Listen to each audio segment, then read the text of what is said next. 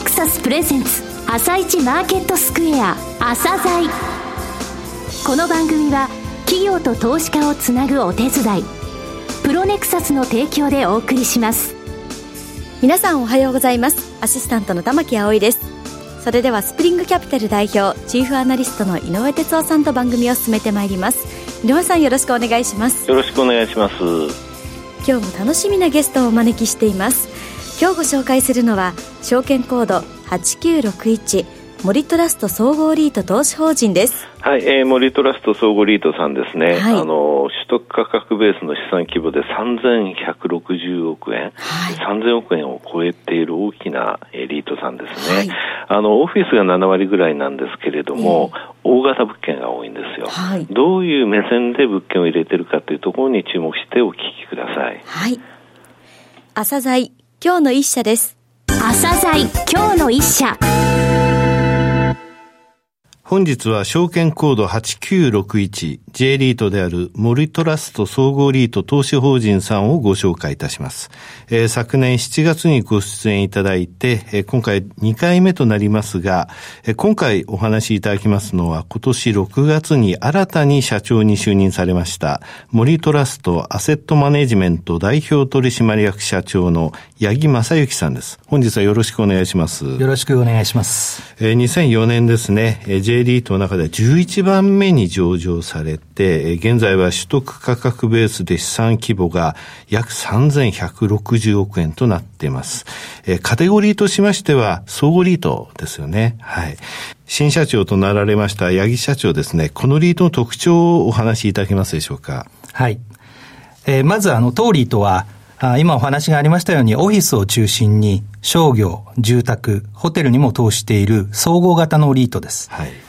現在14物件を保有しておりまして、これもお話ありましたけれども、資産規模は約3160億円となっています。はい、で、ポートフォリオの構成なんですが、東京都心部の物件が8割、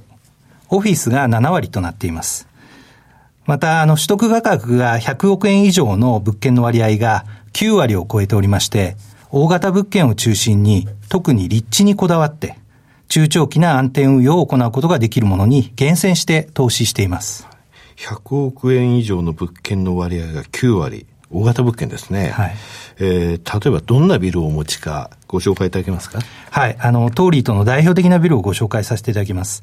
えー、オフィスでは、汐留にありますソフトバンクさんの本社や、はい、ヒルトングループの最高級ブランドであるコンラッドホテルが入居しています、東京汐留ビルディングが一番大きな物件で、これは取得価格が1100億円です。1000億円超ですね。そうですね。うんそれから、あの、大崎にあります、神戸製鋼所さんの本社が入居してます ON ビル、はい、こちらの取得価格が400億円となっています。うん、商業では、渋谷にあるアパレル大手の、えー、H&M の日本本社兼店舗が入居しています、渋谷フラッグというビルで、取得価格が320億円。それからホテルでは先ほどのコンラッドホテルの他に神戸にあるホテルオークラ神戸を保有しています。こちらの取得価格は190億円になっています。渋谷フラッグ、あの、H&M のビルですね。そうですね。はい。はい、えー、リートがですね、不動産を取得される際によく近い新しい大きいで金、新、大とか、えー、そういうところをポイントとして意識されている場合が多いと思うんですが、えー、この分はどうでしょうかね。そうですね。あの、今もお話ありましたけれども、えー、金は駅から近いとか、うん、まあ、あの、それ以外にも立地がいいということを代表していますよね。はいうん、で、新は築年の浅さ、新しいこと、はい、それから大は規模の大きさなどを言うと思いますけれども、確かにこの3つが揃った方が、あものとしてはいいと思うんですけれども、うんこういうものは誰でも欲しいと思うんですよね。うん、で、割高になってしまう傾向がありますんで、我々はこの3つの中でも、特に立地に一番こだわってるんですね。はい、で、立地が良ければ、実際テナントさんが抜けてしまっても、すぐに他のテナントさんを見つけることができるということがあります。金、新、大の中では金、駅から近くて立地がいい。ここの部分が一番のポイントだってことですね。はい。なるほど。例示をさせていただきますと、はい、えー、トーリートで清井町ビルっていうのを持ってるんですけども、はい、このお話をさせていただこうと思います。はい。えー、この物件がある清井町というエリアなんですが、名前の通りといえばそうなんですが、うん、江戸時代に紀州徳川家、はい、尾張の徳川家、うん、それから彦根の井伊家の中屋敷があったとい。うことで、はい、えー、それぞれが一文字ずつ取って京井町となってますけれども、えー、このエリアっていうのは古くから都心の一等地として知られてまして、はい、この我々が持っているビルはこの界隈でランドマーク的な存在なんですね。はい、実際トーリーとは2014年に取得したんですけれども、うん、2015年、1年後ですね、はい、えー、メインテナントだった法律事務所さんがあ退去されて、一時は稼働率が3割ぐらいになってしまったんです。うんでも実は場所がいいので、はい、1年も経たないうちにリーシングが進んで、はい、えー、今はおおむね満室稼働となっています。なるほど。あの、昨年出ていただいたときに、えー、もう、目処はついたと言われてましたが、もう、おおむね満室となったということですね。そうですね。うん、はい。それ以外にも立地さえ良ければ、はい、あ物件が多少古くても、再開発とかを考えると、その余地がありますので、うん、まあ、出口といいますか、はい、あ売却時にも困ることもないんですね。はい立地以外の要素っていうのは、うん、まあ我々は取れるリスクかなと考えていまして、えー、そのリスクを取ることで、リーズナブルな価格で取得ができるというチャンスが増すのかなと考えています。なるほど。立地さえ良ければリーシング有利。そして物件の売却時にも困らないということですね。昨年ですね、7月、伊東洋華堂。伊東洋華堂が、えー、浦安ですよね。はい退去するというニュース、これちょっと驚いたんですが、この時からやっぱりイトーヨーカドー退去リスクっていうのがリートの中でいろいろとね、出てきたんですが、さて驚いたんですが、今年の7月ですが、売却されましたよね。はい。これあの、鑑定評価額を大幅に上回ってまして、えー、アナリストレポート等でもかなりの評価を受けてましたが、このことについてお話しいただけますか？はい。あの、おっしゃるように、今年の7月末に東洋華堂新浦安店の入っていた土地建物を売却いたしました。はい、帳簿価格では112億円。はい、鑑定評価額では89億円だったんですが、うん、実際に売却価格は142億円と。はい、いうことで、約28億円の売却益を計上することができました。で、これは実際に買い主の方がですね、はい、えー、再開発を前提に、まあ、当物件が位置するエリアのポテンシャルですね、うん、えー、特性なんかを評価をされた結果だと思うんですけれども、はい、まあ、このことからも、あの、トーリーとが立地にこだわっていると。いう点、なぜかというのはご理解いただけるのかなと思います。はい、立地が良かったからっていうことなんですね。はい。これ結構田舎の方にポツンとあるじゃないですか。はい。あの、大きいスーパーが。それだとこういうふうにはいかないということなんですね。まあそうですね。なるほど。えー、他にもですね、何か特徴ありますかね？はい。あの、一つは、スポンサーである森トラストの強力なサポートというところですね。はいうん、で、森トラストグループは、トーリーとの投資口を35万口持っています。はい。で、わかりやすく言うと、トーリーとが1万円下がると、えー、森トラストは35億円損をしてしまう構造なんですね。ですねはい。ですから、大前提として、物件を高値で押し付けたりと、こういうような利益相反的な行為は起こらないんですね。はい。実際に物件の売買やテナントのリーシングでも幅広いサポートを受けていまして、で、物件取得のところではですね、えー、トーリーとが保有する8割の物件に、はい、スポンサーの森トラストグループが何らかの形で関与していますし、えー、先ほどお話した東京汐留ビルディングも、実際にはスポンサーが開発した物件なんです。ああ、なるほど。スポンサーが開発して、その後リートの方で買われたということなんですね。はい、そうですね。うん、で、もう一つの特徴なんですけれども、えー、我々の堅実な財務というところが特徴でございます。はい。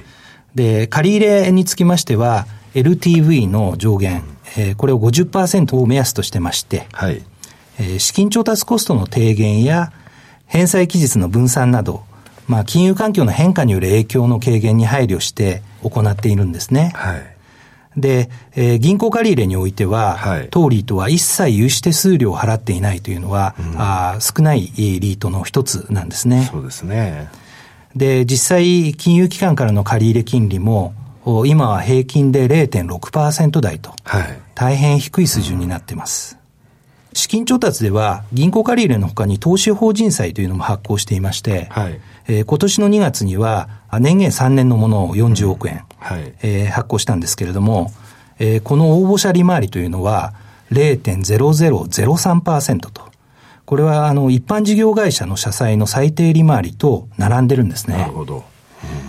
で、それだけじゃなくて、合わせて年限20年という、まあ、超長期と言われる期間のものも10億円発行できてるんですね。はい。この2つを見ても、トーリーとのポートフォリオや財務運営の堅実さということに信用していただいている現れかなと思ってるんですね。2月に年限3年の投資法人債。これあの、いつもこういった形で出されてますよね。そうですね。うん、あの、私どもは、ちょうどいい時にですね、すねあの、こう、タイミングを、うん、あの、選んでですね、出したり出さなかったりと、こういうことをするんではなくて、きちんと定期的に発行すると。いうことを行っています。安定的に消化もされてるということですよね。そうですね。なるほど。はい。はい、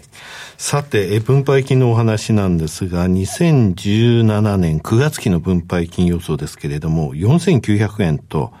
えー、前の期に比べて大きく増加してますが、これはあの、先ほどの伊東洋華堂、えー、新浦安店の売却益を分配金の方に回す予定というふうに考えてよろしいんですかね。そうですね。実際前期と比較して、分配金は約1300円増加するという予想になっています。はい。おっしゃられたように、伊東洋華堂新浦安店の売却益を分配するためなんですけれども、すべての売却益を分配するわけではなくて、はい、えー、売却益の28億円のうちのですね、はい、7億円は内部留保に充てる予定なんです。うんはい、で、これで内部留保は過去分と合わせて16億円になります。はい、次の期以降は、イトーヨーカ堂新浦安店の賃料がなくなりますので、一時的に減収となるんですけれども、うん、この内部留保を有効に活用することで、分配は安定的にできるかなと考えています。ちなみにまあ、次の期ですね、2018年3月期の分配金予想は3650円となっています。なるほど。じゃあ2017年、今年3月期の分配金より50円高い予想ということですね。そうですね。はい。なるほど。えー、さて先日ですが、GRESB、これグレスビーとお読みするんですか？はい。はい。えグレスビーリアルエステート評価に参加されたというニュースを見ましたが、えー、これは一体どういうもので、どういう経緯で参加されたのかお話しいただけますか？はい。あの、はじめにグレスビーリアルエステート評価と言っても、ご存知ないリスナーの方もいらっしゃるかと思うので、簡単にご説明させていただきます。はい。えー、グレスビーリアルエステート評価というのは、不動産セクターの環境、うん、社会、ガバナンス、えー、それぞれの英語の頭文字を取って ESG と呼ばれてるんですけれども、はい、この ESG への配慮を年次で評価する枠組みなんです。はい。で、企業が事業活動を行う上で、最近は ESG への配慮が当然のごとく求められる事態になってきました。はい。で、当社も環境規制の強化や、テナントの意識変化も踏まえて、ESG への配慮が中長期的な資産価値の向上に必要不可欠であると考えておりまして、積極的に取り組んできております。はい。で、この取り組みを第三者の目できちんと評価していただくべく、今年からグレスビーリアルエステート評価への参加を決めたんですけれども、おかげさまで最高位であるグリーンスターという評価を得ることができました。はい。えー、最後になりましたが、リスナーに向けて今後の展開について、えー、一つ、えー、お話しいただければと思います。はい。あの、先ほど来お話してるんですけれども、今年7月に伊東洋華堂新浦安店を売却しておりますので、その代わりとなる物件を取得したいと考えています。ただ、現在の不動産取得マーケットは少し過熱気味かなという感じもありまして、物件取得についても難しい舵取りを求められる状況になっています。そんな中で、トーリーとは内部留保を活用することができますので、焦らず、じっくりと、状況を見極めながら、質と収益性のバランスの取れたいい物件の取得を実現したいと考えています。最後になりましたが、個人の長期投資家の皆様の資産形成のお役に立てるように、安定したインカムゲインの確保と、運用資産の着実な成長を目指して、中長期的な安定運用を行ってまいりたいと考えておりますので、今後ともよろしくお願いいたします。八木さん、本日はどうもありがとうございました。ありがとうございました。今日の一社、森トラスト総合リート投資法人でした。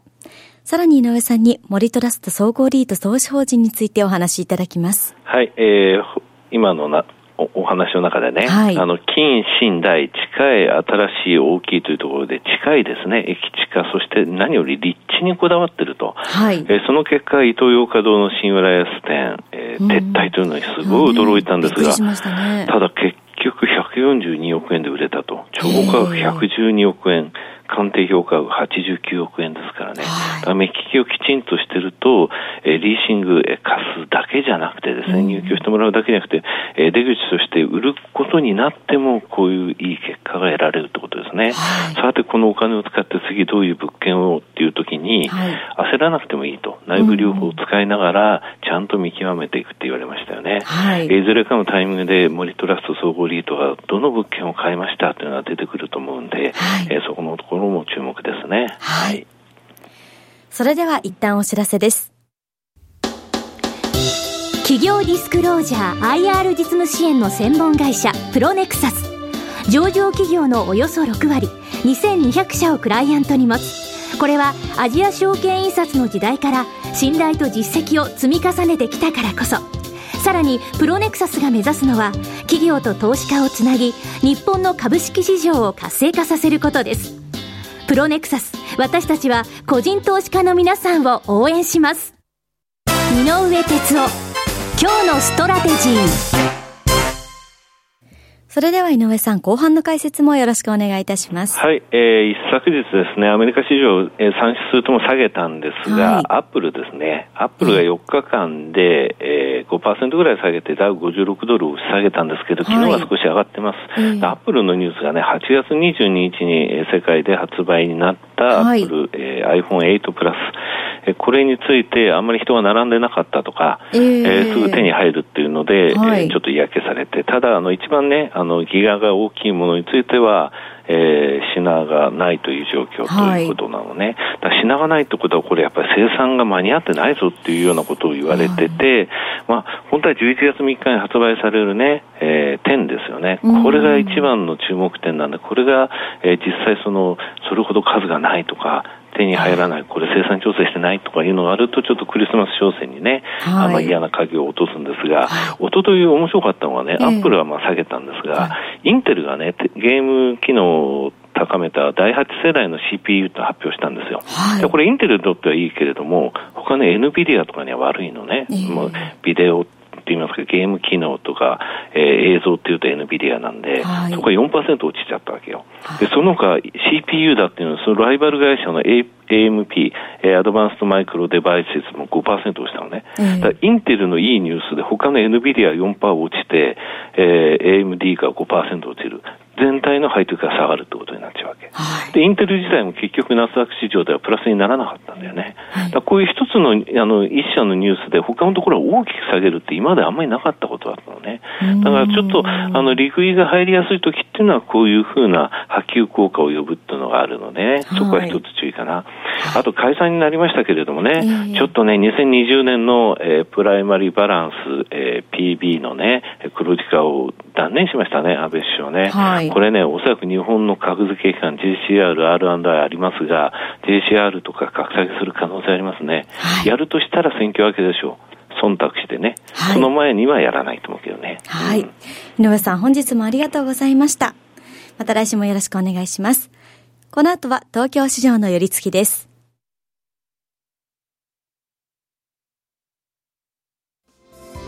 朝鮮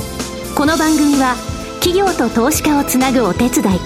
プロネクサスの提供でお送りしました。